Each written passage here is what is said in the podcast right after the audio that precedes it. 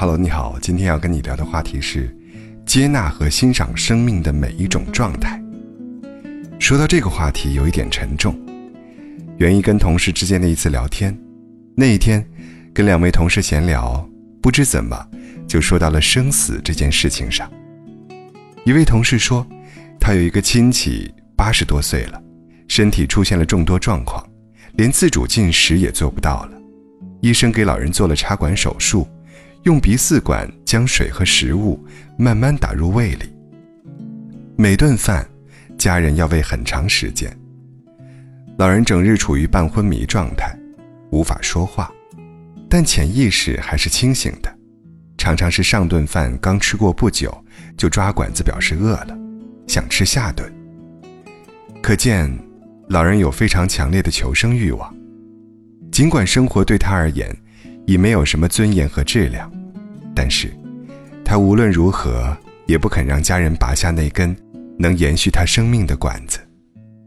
同事觉得无法理解，他说：“老人活着自己很痛苦，家人也很痛苦，这么大年纪了，什么没有经历过，什么没有享受过，这样躺在床上，什么也经历不了，什么也享受不了，这样的生命。”有什么意义呢？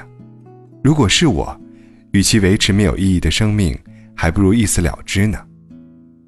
我跟另一位同事，年龄稍长他一些，都笑他。那是因为你年轻，你对衰老和死亡没有感觉。八十多岁的老人，生命即将走到尽头，对死有着巨大的恐惧。活着，尚能感到世界的存在；死了，就什么都感觉不到了。只要还有一口气，没有多少人愿意放弃生命的。这次闲聊之后，我想了很多，因为这几年我经常到老年公寓做义工，见到太多老人，在生命即将枯萎之时，坚强而乐观地活着。我对他们充满了敬意，所以我的想法可能跟别人不太一样。生而为人。对于生是没有办法选择的，虽然生理学上的解释，一个人的生命起源于父母身体中游得最快的那个精子与母亲卵子的结合，但却不是自给自主的选择。死，其实我们也没有多少可以选择的权利。然而，死是任何一个人都无法逃避的问题，它迟早会来，只是对于每个人来说。它到来的时间和方式可能有所不同。每个人不到生命的尽头，你根本不可能体会到那种巨大的恐惧，更不要说那种恐惧对人身体上的消耗与精神上的摧残。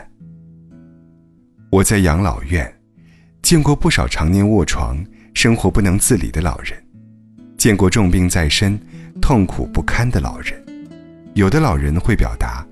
活着拖累人，不想活了的念头，但是，我没有见过哪个老人会采取极端的手段，结束自己的生命。一个人一生不过几十年光景，最长寿的老人也不过一百多岁。相对于浩渺宇宙的存在，生命如此短暂，想活着，想好好活着，恐怕是每个人此生最大的愿望了吧。见过的老人越来越多，我越来越感觉到，如果生命是一个过程，那么，在这个过程的不同阶段，生命会以不同的状态呈现在我们面前。正如一年之中，既有春之生机，夏之烂漫，也有秋之成熟，冬之萧条。我们能够欣赏季节的变换，也应该学会欣赏不同的生命状态。新生命的到来固然令人喜爱，垂垂老矣的生命，亦更应被接纳。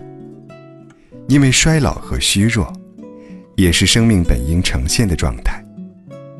人类虽贵为高级动物，自然界食物链高高在上的存在，也没有办法主宰自己的生老病死。接纳和欣赏每一种生命状态所呈现出的本来的样子。是我们每个人都该好好学习的功课呀。什么是接纳？就是理解这个世界本来的样子，并且依然热爱它，尊重生命，接纳不同的生命状态。不管这种状态是生机勃发，还是疾病缠身，亦或是衰老虚弱，都要理解与承认，它原本就应该是那个样子。